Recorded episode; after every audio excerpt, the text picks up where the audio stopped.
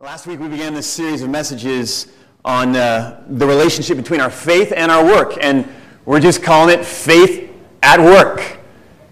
And a little double meaning to that series title, you know, our faith at our work and our faith working out in the workplace. And uh, we're asking these questions. How should being a follower of Jesus impact the way that we view our work? How should being a follower of Jesus impact the way that we carry ourselves and the way that we interact with people in the workplace? I suggested that this topic is perhaps the elephant in the church. You know, that subject that is needing to be dealt with, that, that is pressing, that is of great concern, and yet is just always kind of ignored or, or at least not paid much attention to. The statistics uh, bear this out. Many of us will spend anywhere 60, 75%, maybe even more of our lives in some form of working, whether that be as an employee, whether that be in a volunteer place, whether that be as a student or some, you know, compilation of those roles. And uh, some of the surveys that they've taken uh, tell us that less than 10% of believers would say that they've been equipped to apply their biblical faith in their workplace. And I would hope that perhaps our statistic might be a little bit higher, but not necessarily because of anything intentionally that we have ever done, even around our church. So, this is something that we need to address. We have largely succeeded, and to our detriment, We've largely succeeded in building this wall, really, between what we do here on Sundays and maybe on a night, another night sometime during the week, and what we do on Monday mornings and throughout the week for 40 or 50, 60 hours, maybe for some of us a week. Much of our understanding of work, as I was thinking about this, has been shaped not by the Bible, but it's been shaped by coworkers. It's been shaped by our bosses. It's been shaped by maybe some experiences that we've had or our families have had. Or it's been shaped by popular culture. I was thinking about this that songwriters have used work as an inspiration for their craft many times, right? Throughout, uh, throughout recent history in particular. And I thought this might be fun. So, what I want you to do is I want you to take a minute, give it two or three other people right around you. You're only going to get 60 seconds. And I want you to come up with your top five songs related to work. All right? Again, I'm only going to give you a minute, so it might be your first five songs related to work. Okay? Ready? Go. Songs related to work. I'll give you one. Nine to five.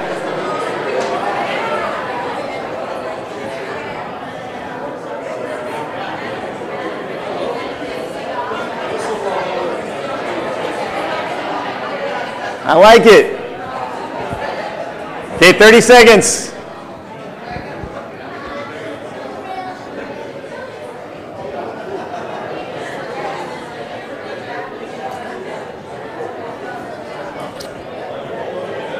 Five, four, three, two, one.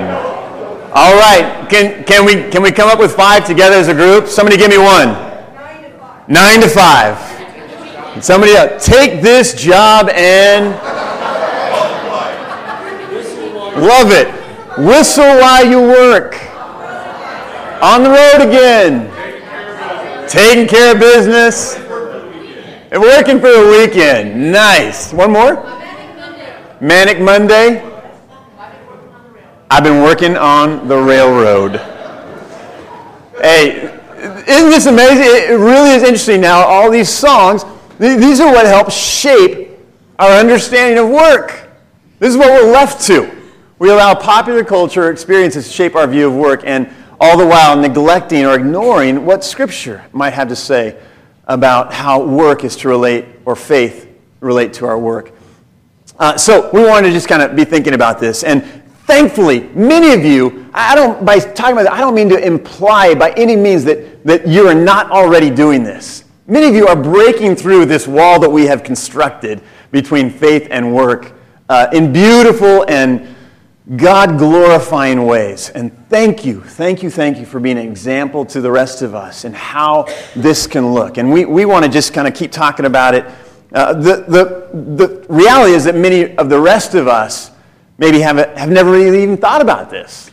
Or it's been kind of a constant struggle to connect our faith with our work, and so we need to, we need to deal with it. So last week we began by simply affirming kind of what the Bible says about work, that God Himself was a worker from the very beginning, right? He created, and then He, he created humanity in His own image. And if we're in His image, then we are also created to be workers. And, uh, and therefore, what this means is that perhaps we are never more God-like in our activity than when we are working. What a thought. Perhaps we are never more fully human than when we are working as well. Uh, again, no matter what that work may look like, far from being what we might think of as a necessary evil or that which we have to do so that we can get to that which we want to do. Work, our work is very interesting to God. He is interested in the work that you do and cares about it deeply. And so we said that in turn, our work can be, it can be a witness to, to who God is in the world. It, our work can be even a form of worship to the Lord. I think Doug hit on some of that really beautifully in, in his testimony. So today I want to just narrow the focus on the subject a little bit more and think specifically about this question of how we work. Interestingly, when, when, when we think about work, most of the time we think about questions of either what or where. You know, what am I going to do? What's my profession going to be? What's my job going to be? Uh, what am I going to get paid? What's going to be the number at the bottom of that paycheck? Or, or where? You know, where am I going to work? Where is this job going to open up for me? Or where will this job lead to in the future? I do think that God is interested at some level in the what and the where questions, but I believe that He's much more interested in the how question. Not necessarily what am I going to work at or where am I going to work, but how am I going to do the work that is before me? Whether that, again, be in a job whether that be a project around the house, whether that be as, as a homemaker, whether that be as a volunteer. How am I carrying out the work that has been given to me? Now, the Apostle Paul wrote some great words to the church at Thessalonica. They were, they were evidently struggling with this issue because he wrote some words to them in his first letter, 1 Thessalonians, that we read last week. And then again, some words that I want us to read this week in 2 Thessalonians that uh, I, I think are even appear to be even more urgent in the way he was communicating uh, about this, this matter. Evidently, the, the, the Thessalonian Christians had, had, kind of been caught up in this, uh, this wonder about the second coming of Jesus. It's a great thing to get caught up in the wonder of. And Paul himself had proclaimed the beauty and the truth and the hope of Jesus' second coming. But the Thessalonians, most scholars think, had kind of taken his teaching and preaching about the hope of the second coming and, and twisted it a little bit in, in terms of beginning to believe that since Jesus is coming back and soon, then we should just kind of basically quit what we're doing here on the earth and just wait patiently, but with great anticipation for him to come including we should just stop working our jobs. We should just give up on our trades. We should just all go camp out and wait for Jesus. Now, on, on one hand, this sounds very appropriate, right? I mean, Maranatha, come Lord Jesus. We want you to come and we don't want to get we don't want to be looking the other way when you come. We want to be ready for you. But Paul was very clear in these words to the Thessalonian church that they were off the mark. So let's read them together. Stand with me. If you have your Bible, turn with me Second Thessalonians, be on the screen as well, chapter 3, this brief little letter, but he gets these words in here at verse 6. You can follow along as I read. At the end, I'll say, This is the word of the Lord, and you can say, Thanks be to God. In the name of the Lord Jesus Christ, we command you, brothers, to keep away from every brother who is idle and does not live according to the teaching you received from us.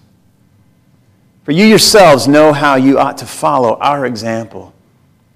We were not idle when we were with you, nor did we eat anyone's food without paying for it. On the contrary, we worked night and day, laboring and toiling so that we would not be a burden to any of you. We did this not because we do not have the right to such help, but in order to make ourselves a model for you to follow. For even when we were with you, we gave you this rule if a man will not work, he shall not eat. We hear that some among you are idle. They are not busy, they are busybodies. Such people we command and urge in the Lord Jesus Christ to settle down and earn the bread they eat. And as for you, brothers, never tire of doing what is right. It's the word of the Lord. Thanks be to God. You can have a seat. There's a lot in this passage that I find so fascinating that should speak to us today about our work. I imagine that some of you, as I read that, were thinking, whoa, that's in the Bible? I had no idea. I had no idea the Bible spoke so directly about, about work, but it's there. And again, so much here to, to think about. Paul is speaking with great authority. He says it a couple of times, did you notice? In the name of Jesus Christ, he says. He's speaking with great authority about this issue of work as he commands the Christians there to stay away from the influence of those who are idle, to instead follow the example of diligence and hard work that he and his team had set for them. As intriguing as the whole passage is, and especially the part about busybodies, right? I mean, we could spend a lot of time there, but I'm, just going to preach a three word sermon on a biblical perspective on being a busybody. You ready? Don't do it. Amen. Amen. Okay, back to the regular sermon. Um, so much there, but the, but the part that I really find fascinating and I want to camp out on for a few moments are the words there that Paul says in verse 13. The, the last verse that, uh, that we read, what I'm most interested in, read, put it up there. Read this with me, would you? And, and if you can do this, I don't know if it's possible, but if you can do this, would you, would you speak with italics as well? I'm not sure what that means, but do your best. And as for you, brothers, never tire of doing what is right. Never tire of doing what is right. You can just leave that up. Never tire of doing what is right. Never tire of doing what is right. It seems to me that if we can get this part right, then all the other stuff that we're thinking about, the how we do our job, will begin to fall into place. Never tire of doing what is right. So you can get a promotion? No. So you can get a raise? No. So people will think well of you. No, not necessarily. So you won't get fired. Well, it's not a bad reason. But no, not ultimately. Never tire of doing what is right because as we learned from Colossians chapter 3 last week, as followers of Jesus, we are working not for men, but working for the Lord. As Christians, the boss is not the boss. The shareholders are not the boss. The customers who may always be right, they're not the boss.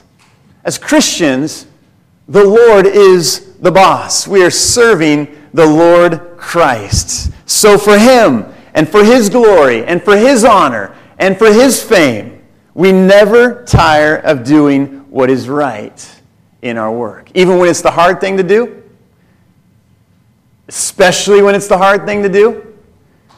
Even when nobody notices or gives us any kudos for doing it, even when we don't get paid extra for it, we never tire of doing what is right. This says something to us about our performance on the job, my friends, about the very quality of work that we do. Again, whatever you may think of when you hear me say work, whether that's your job that you'll go to tomorrow morning or this afternoon, even or, or that's some project or some place where you'll volunteer or some project that you're a part of, whatever work means to you, it, this is talking about our performance in that workplace, the quality of the work that we do. Now, I've only watched Undercover Boss maybe three or four times. Maybe? Am I? Yeah. Accountability. Uh, but I think that about every time that I have, watched it, I've ended the show with a little moisture in my eyes. Anybody willing to admit that along with me? Okay. All right, so the, the one that I remember in particular was uh, some airline and uh, the boss. Well, I like this show really for two reasons. Um, number one, I like it because of the like the totally cheesy costumes or disguises that they give to the bosses. You know what I'm talking? Those are the worst wigs ever. I mean, they just the guy. I don't know how it, it works, but I like it for that. And I also like because they're able to find these employees. And usually they're having to kind of train the CEO, you know, with some job. And the CEO is typically very inept at that job.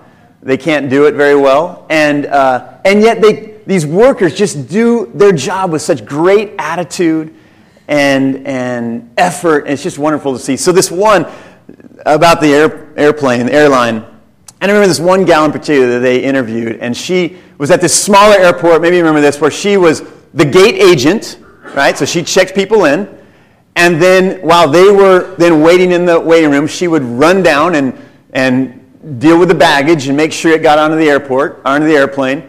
And then she would help them get seated as well. And then she would grab her little orange things and she would, you know, make the, the airplane get out of the gate uh, correctly. So she was just like going all over the place. A little bit scary if you're on one of those flights, but um, she seemed to be doing it very well. And then what I really loved was at the end of watching this effort, all that she did, with the attitude that she did it, the, the boss was just talking about with her and asking her what she liked to do in her off time. And she said, Well, one of the things I like to do is, is serve the homeless in my community with my church family. And, uh, it, you know, when I heard that, it was a blessing to my heart, but in some ways, it didn't surprise me at all. It didn't surprise, and it shouldn't have surprised me at all. Because a follower of Jesus ought to be the very best worker in the place where they are. A follower of Jesus ought to be one who is doing the job with excellence, with high quality. Sadly, it's not always the case. Um, for other Christians, I haven't quite totally figured this out. Maybe you guys can help me a little bit, but maybe it's a twisted understanding of grace. Uh, maybe it's a, an improper interpretation of what it means to be of the world. But for many Christians, we have become known as just pretty good slackers on the job. And folks who aren't willing or aren't able to keep up their end of things, and especially to do excellent work. And what makes it worst is that we justify our lack, perhaps, of effort by, with religious reasoning. We cloak it in spiritual language, potentially. And I just want to think, and I think most of you would agree with me, are, who are we kidding? Who are we working for? If we really believe that we're working for the Lord, then we can give nothing but our very best effort all that we have. Our boss is not the person signing the checks. We answer to a higher authority. And so just kind of struck me this. If you, if you don't know how to do your work the right way, and I don't know how to do your work the right way, I'm, I'm fighting with all I got to figure out how to do my work the right way, right? But if you don't know how to do your work the right way as a follower of Jesus, then there's simple instructions for you. Find out. Find out how to do your work the right way, the best way, the way that is at the top of the charts. And then train yourself, pull all the resources around you that you need in order to then do your work the right way. Never tire of doing what is right. It should just be a fact that the very best teachers and the very best doctors and the very best professional athletes and the very best mechanics and the very best engineers and the best students and the best landscapers and the best carpenters and the best business people in the world are all followers of Jesus. We may not get on national TV. We may not be able to thank our Lord and Savior Jesus Christ for for the ability that we have to do our work, right? We might not get there. That doesn't stop us. We might never get noticed for it anywhere. Your boss might not notice it. Your spouse might not notice the work you're doing around the house. No, nobody might give you any credit for this. But the Lord sees. The Lord sees. Never tire of doing what is right, all for His glory, all for His honor. Now, never tiring of doing what is right will not only impact our performance, but it'll impact our ethics and it'll impact our integrity on the job as well, right? Our ethics and our integrity. Simple truth is that if we want our work to really, to really honor God, if we want our work to really be blessed by God, if we want the projects and the work of our hands to, to be that which God can touch and add to, then we have to do our work in a way that pleases God. We have to carry out our work in a way that aligns with the ways and the will of God in the world. We've got to do it the right way. Now, some of you hear me say that and you say, Preacher, you have stopped preaching, and as the saying goes, you have gone to meddling. Pastor James, you do not understand my work environment. You don't understand how things work in my business. You don't understand the competition that there is in this city for the kind of thing that I do. You don't understand the, the, the challenge that there is to do my job if I don't do these certain things that is accepted really industry wide, Pastor James. You just don't understand. Maybe you're right. Even if I did, even if you said, well, you, you understand that, those of you might say, Pastor James, you don't understand the size of my mortgage payment. You don't understand the rent check that I have to sign every week. You don't understand the loan that I have to pay off because I filled up my gas tank this week. You don't understand the financial pressures that I am under and you understand that, that I can't just suddenly tomorrow go and do things the right way. Because if I did, that might mean that my income would be severely diluted. You're right. I understand a little bit of that. I filled my tank up this week too. But I might say I don't completely understand. But let me just ask you a simple question about the, our integrity, about our ethics at work. A simple question. If, if you've never had any problem with this, if this is an issue for you, then praise God. It will be pretty soon. All right? Let me just ask you a simple question about our ethics and our integrity at work. We, we get so concerned, here's the deal, we get so concerned about what we will lose if we don't do the things that we need to do, supposedly, to get by. If we don't do the things that are accepted industry wide but aren't really acceptable, maybe in the Lord's eyes. We, we, we get so concerned about what we might lose if we don't do these things. Well, the question I have for you is have we ever considered what we might lose by not doing things the way that God wants us to do them? Have we ever considered the fact that by not doing things the way that God desires us to do them, we, we, we short circuit His ability, His opportunity to maybe do something that we could never have imagined, never even known to ask for. But because we've taken things into our own hands, we've not allowed Him to have His hand as a part of the work that we're doing. Have we ever really asked ourselves about the toll that the unethical activities that we do is taking on our souls?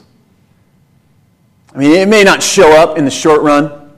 You might be able to go a week, a month, a year, a few years even, without maybe that showing up. But my belief is that over time, the blows that this kind of behavior gives to our, our, our, our conscience, to our sense of self worth, to our self esteem, they will, be, they will ultimately be crushing to us.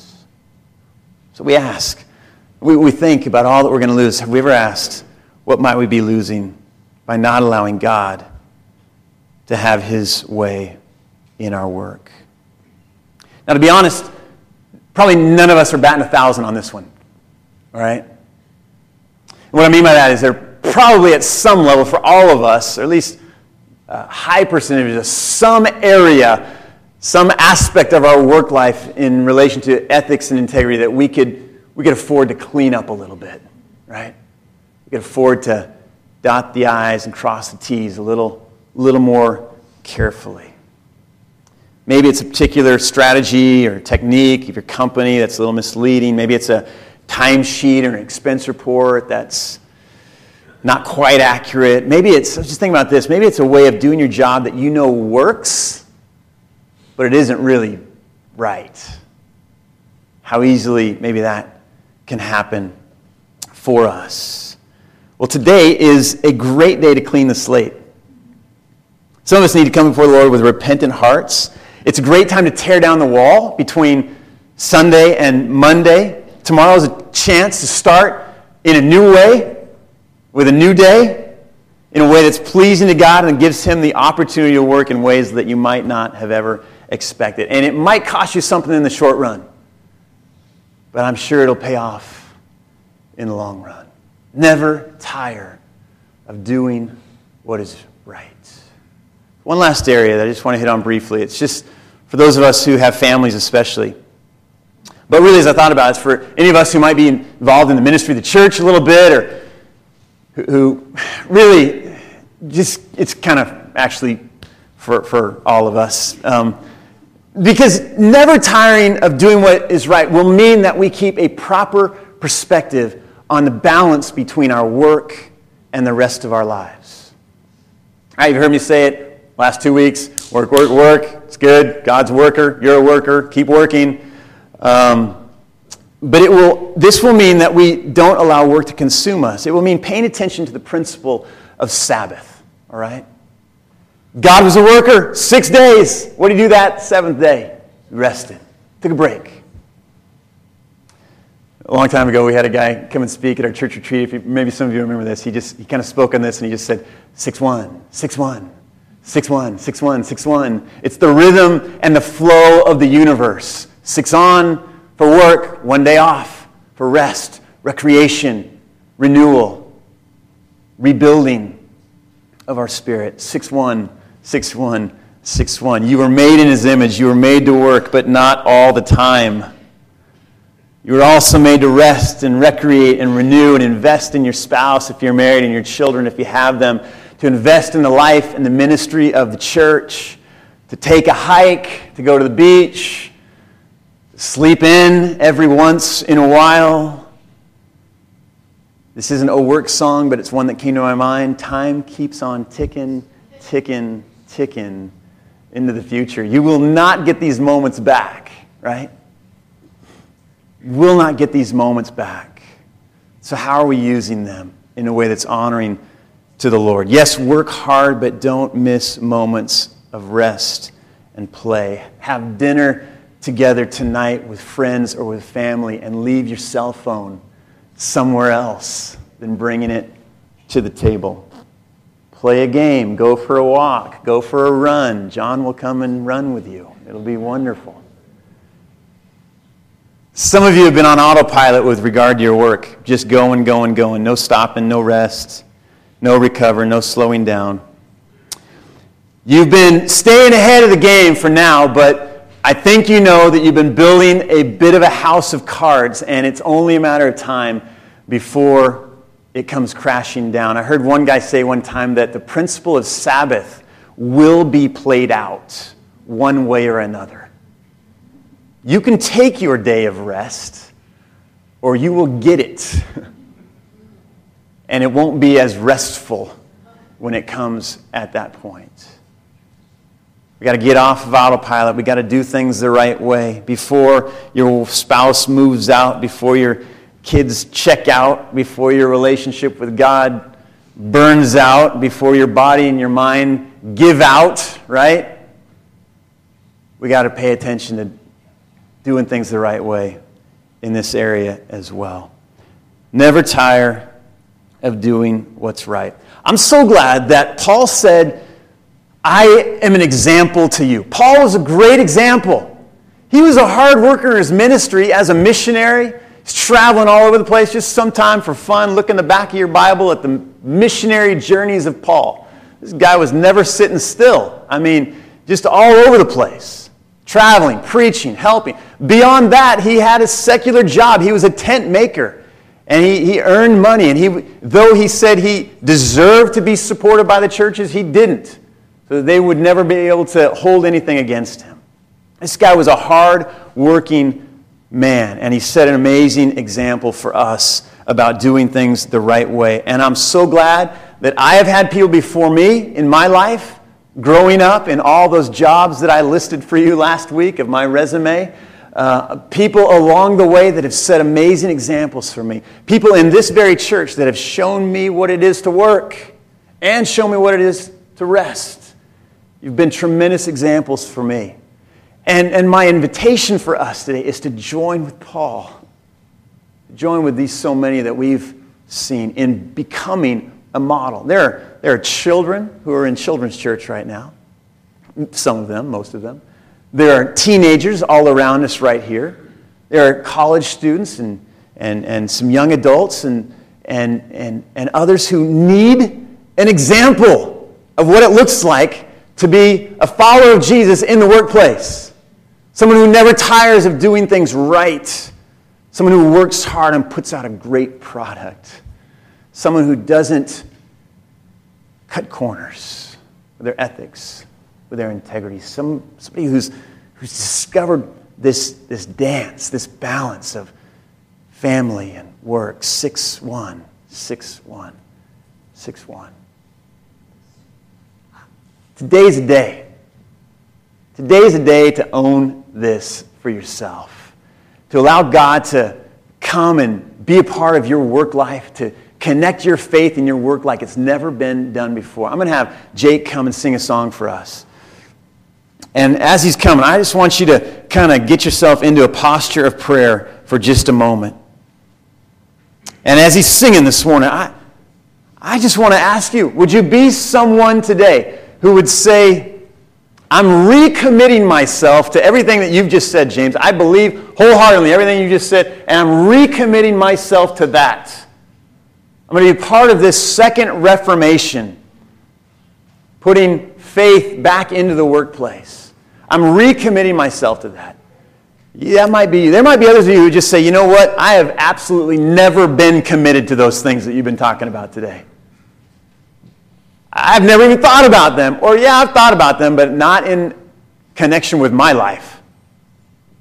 Some of you, today, mark the day and say, This is the day when I decide to let my faith become a part of my work life. The day when I decide to do everything in my power to tear down that wall between Sunday and Monday and allow God to do everything within His power to seal that change within my heart and within my life. We took this front row out here this morning for two reasons so you could have more room to receive communion, and really so you could have more room if you'd like to respond to this invitation. Because what I'd like to see this morning is just as many of you as the Lord would tap on your shoulder, just come here and stand in this empty space right here. If that would be you, just say, I'm recommitting myself to everything you said this morning, James. Or I'm committing myself for a fresh. My ethics have been just off the charts wrong. I need an adjustment this morning. I've been slacking at my workplace. I haven't seen the, the necessity of giving myself so fully to this. Today would be a day you'd say, I'm giving myself to this fully in a new and a fresh way. As Jake sings, come and join me here, if that would be you this morning. Listen, pray, seek the Lord. And as you listen, if you'd want to respond, come and join me here.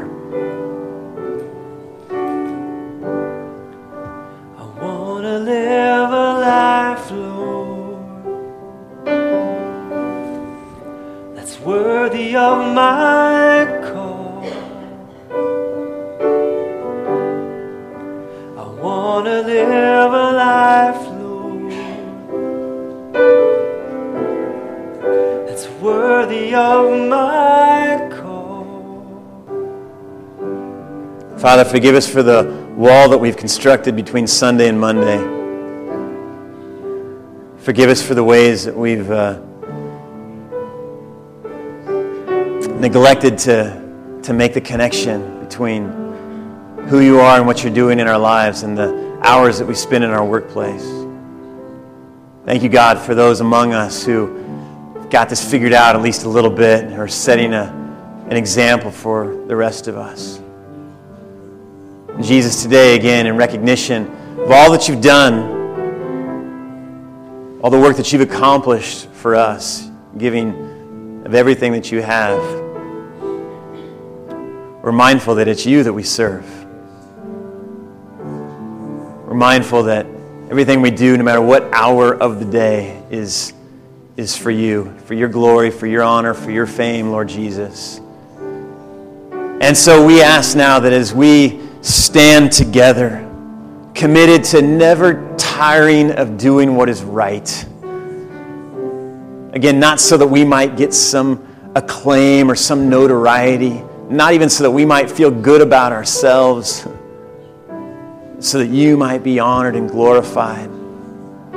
We pray, God, that your Holy Spirit would come around these, these who have stood and have said, This is my commitment today, that your Holy Spirit would come around and infuse and empower and strengthen in ways that they've never known before. Would show yourself, Holy Spirit, to be a provider, a, a director, a guide, a friend, a help in time of trouble and a time of great temptation. That your spirit, Lord, would come and fill the spirits of each one here who would make that commitment, revealing again your amazing commitment to us. Oh, we celebrate you, God.